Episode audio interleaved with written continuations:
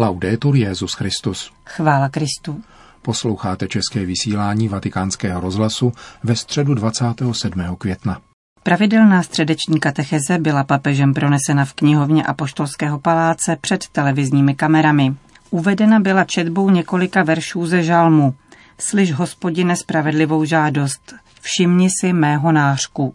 Papež František pokračoval čtvrtou částí cyklu katechezí o modlitbě. Cari fratelli e sorelle, buongiorno. Drazí bratři a sestry, dobrý den. Dedichiamo la catechesi di oggi alla preghiera dei giusti.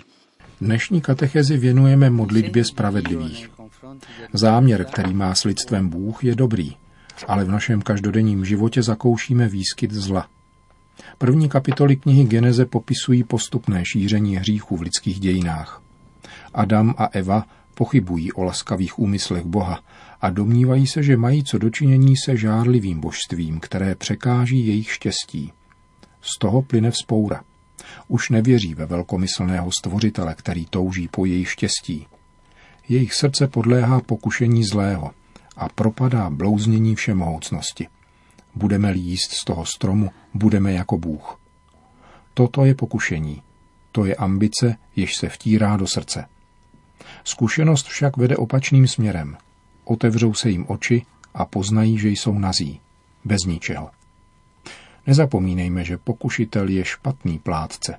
Platí špatně.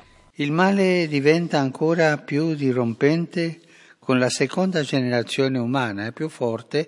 Zlo se v druhé lidské generaci stává ještě pronikavější, mocnější, jak je patrné z příběhu Kaina a Ábela. Kain, ač prvorozený, závidí bratrovi a vidí v něm soupeře, který ohrožuje jeho prvenství. V jeho srdci se usídlí zlo a Kain jej nedovede ovládnout. Zlo začíná v srdci, tam vnáší myšlenky, které na druhého hledí zle a podezřívavě. A tak se příběh prvního bratrství končí vraždou. Myslím dnes na lidské bratrství, války, které jsou všude.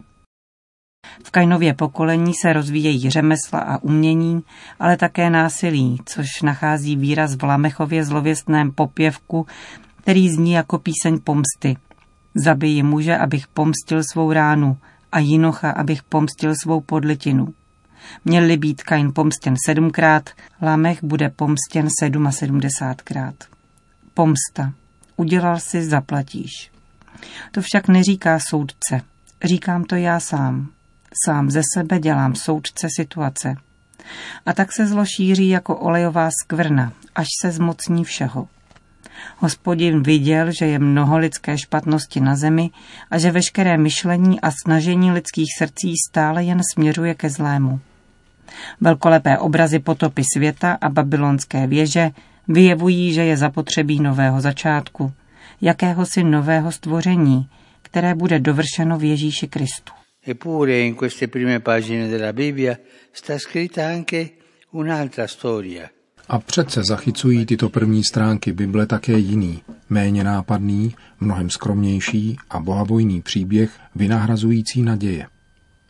Třeba, že se skoro všichni chovají zvráceně a vytvářejí z nenávisti a dobývání hybnou sílu lidských dějin, existují také lidé schopní upřímně se modlit a psát lidské dějiny jiným způsobem, Ábel přináší Bohu oběť prvotin. Po jeho smrti mají Adam a Eva třetího syna, Seta, z něhož se narodí Enoš, což znamená smrtelný, a je psáno, tehdy se začalo vzývat hospodinovo jméno. Potom se objevil Henoch, který chodil s Bohem a kterého Bůh vzal do nebe. A nakonec je tu příběh Noého, spravedlivého muže, který chodil s Bohem a před nímž Bůh pojal záměr zahubit lidstvo. Z četby těchto příběhů vyvstává dojem, že modlitba je hrází, útočištěm člověka před přívalem zla, jež ve světě narůstá. Aby bylo jasno, modlíme se také, abychom byli chráněni před námi samotnými. Je důležité modlit se, pane, prosím tě, chraň mne přede mnou samotným, před mými ambicemi a náklonostmi. Lidé modlitby na prvních stránkách Bible jsou tvůrci pokoje – Autentická modlitba je totiž zbavena násilnických pudů a obrací pohled k Bohu, aby přišel a ujal se péče o lidské srdce. V katechismu čteme, tuto vlastnost modlitby prožívá množství spravedlivých ve všech náboženstvích. Modlitba kultivuje záhon v místech, kde je lidská nenávist schopna šířit jenom poušť. A modlitba je mocná, protože přitahuje boží moc, která vždycky dává život. Bůh je Bohem života. Obrozuje. Ecco perché la signoria di Dio transita nella catena di questi uomini e donne. Svrchovanost Boha tedy prostupuje řetězcem mužů a žen, kteří jsou často ve světě neuznáváni nebo odsouváni stranou. Avšak svět žije a roste díky boží síle, kterou tito jeho služebníci přitahují svojí modlitbou. Tvoří řetězec, který nijak nerámusí a jen zřídka se objevuje v titulcích zpráv, ale přece má značný význam pro navracení důvěry světu. Vzpomínám si na příběh jistého muže, jednoho předsedy vlády z minulosti, významného muže, který byl ateistou. Neměl náboženské cítění, ale jako dítě slýchal babičku, jak se modlí, což mu utkvělo v srdci. A jednou, když na něho dolehla těžká chvíle, vyvstala mu v srdci vzpomínka na modlící se babičku. Začal se tedy modlit stejně jako ona a objevil Ježíše. Modlitba je vždycky řetězcem života. Množství mužů a žen rozsévá svojí modlitbou život. Modlitba, i ta nepatrná, rozsévá život a proto je tolik důležité učit děti modlitbě. Působí mi bolest, když potkám děti, které se neumějí pokřižovat. Je třeba je naučit, jak se dělá znamení kříže, protože to je první modlitba. Je důležité naučit děti modlitbě. Potom možná zapomenou, vydají se na jinou cestu, ale první modlitby, osvojené v dětství, zůstávají v srdci, protože jsou zárodkem života, sedbou dialogu s Bohem. Il cammino di Dio nella storia di Dio è transitato attraverso di loro. Putování Boha v božích dějinách vedlo skrze lidi oddané modlitbě. Procházelo o ním zbytkem lidstva, který se nepřizpůsobil zákonu silnějšího, ale prosil Boha, aby konal divy a zejména proměňoval naše srdce z kamene v srdce z masa. Modlitba otevírá dveře Bohu, který naše nezřídka kamenné srdce proměňuje v srdce lidské. Je zapotřebí hodně lidskosti. S lidskostí jde modlitba dobře. E ci vuole tanta umanità. E con l'umanità si prega bene. To byla středeční katecheze papeže Františka, který na závěr po společné modlitbě odčenáš udělil apoštolské požehnání. Dominus vobiscum. Et con spiritu. Sit nomen Domini benedictum. ex hoc nunc et usque in saeculum. Aiutorium nostrum in nomine Domini. Qui fecit celum et terra. Benedicat vos omnipotens Deus, Pater, Filius, et Spiritus Sanctus. Další zprávy. Vatikán. Malé sestry Ježíšovi v České republice se mohou těšit na svatořečení svého zakladatele, blahoslaveného Karla Foucaulda. Příslušný dekret papež František schválil při úterní audienci pro kardinála Angela Beču, prefekta Kongregace pro svatořečení. Spolu s ním se přiblížila kanonizace dalšího francouzského kněze a italské řeholnice. Mezi blahoslavené církev zapíše zakladatele kolumbových rytířů, spoluzakladatelku papežských misijních děl i mučedníky z italského opatství Kazamáry, včetně novic mistra českého původu otce Jana Zavřela a dále mučedníky ze Salvadoru. Papež František oprávnil kongregaci pro svatořečení ke zveřejnění dekretů, které uznávají zázrak, přikládaný přímluvě blahoslaveného Césara de Bu, francouzského kněze a zakladatele kongregace otců křesťanské nauky, blahoslaveného Karla Foucaulda, francouzského diecézního kněze a zakladatele malých bratří, blahoslavené Marie Dominiky Mantovány, italské spoluzakladatelky a první generální představené Institutu malých sester svaté rodiny, ctihodného Michaela McGivney, diecézního kněze ve Spojených státech amerických a zakladatele řádu kolumbových rytířů, a ctihodné Pavlíny Jarikotové, francouzské zasvěcené lajčky, zakladatelky díla šíření víry a združení živého růžence. Další dekret potvrzuje mučednictví z nenávisti k víře, které na sklonku 18. století podstoupili trapisté v opatství Kazamáry, vzdáleném zhruba 100 kilometrů jižně od Říma. Jsou to otcové Simone Cardon, převor kláštera a pět druhů, čtyři bratři a jeden kněz, otec Jan Zavřel, řeholním jménem Dominik Maria. Dominikán Jan Zavřel pocházel z České Kodaně a vyučoval teologii v římském klášteře svaté Sabiny. Se svolením představených přestoupil roku 1776 k trapistům do Kazamáry, kde o rok později složil slavné sliby a brzy se stal převorem a později novicmistrem. Když 13. května 1799 vtrhla do opatství francouzská vojska vracející se z Neapole a navzdory dobrému přijetí začala klášter plenit, otec zavřel dvakrát pozbíral rozházené hostie.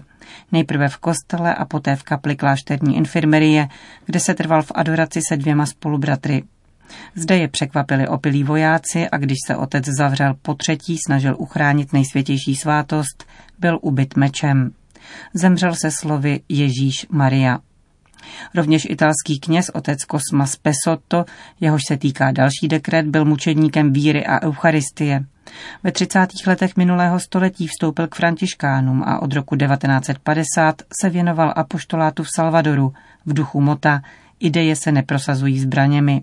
Vyzýval vůdce salvadorské gerily k nenásilí a ohradil se proti okupaci kostela, což mu 14. června 1980 vyneslo mučednickou smrt.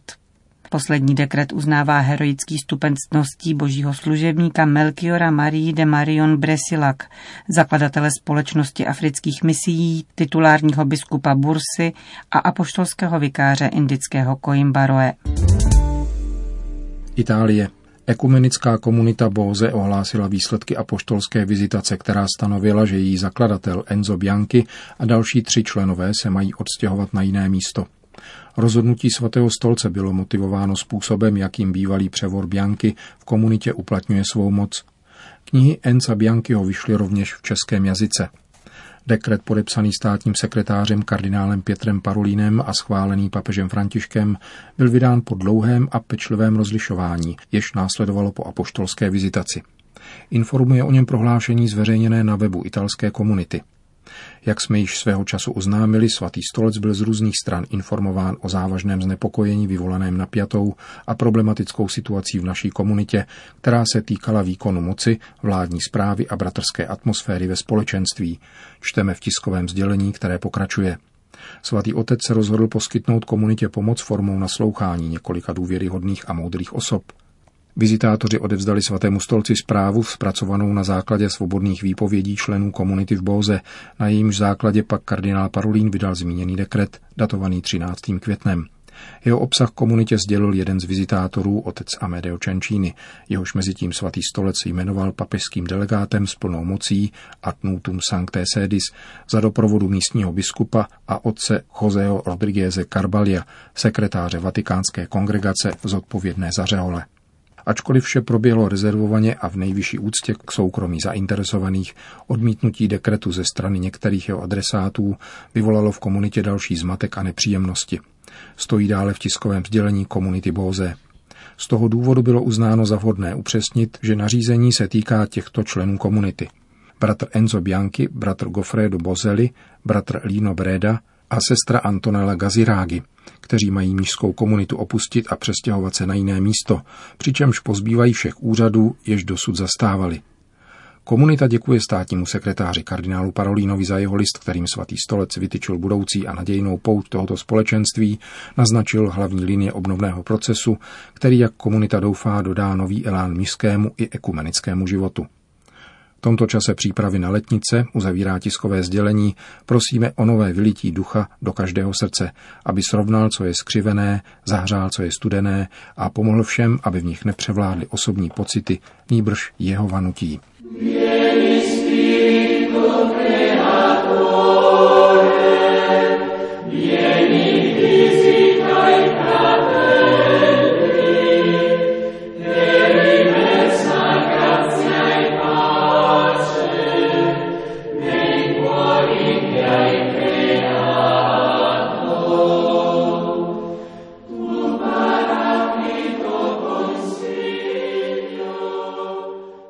Končíme české vysílání vatikánského rozhlasu. Chvála Kristu. Laudetur Jezus Christus.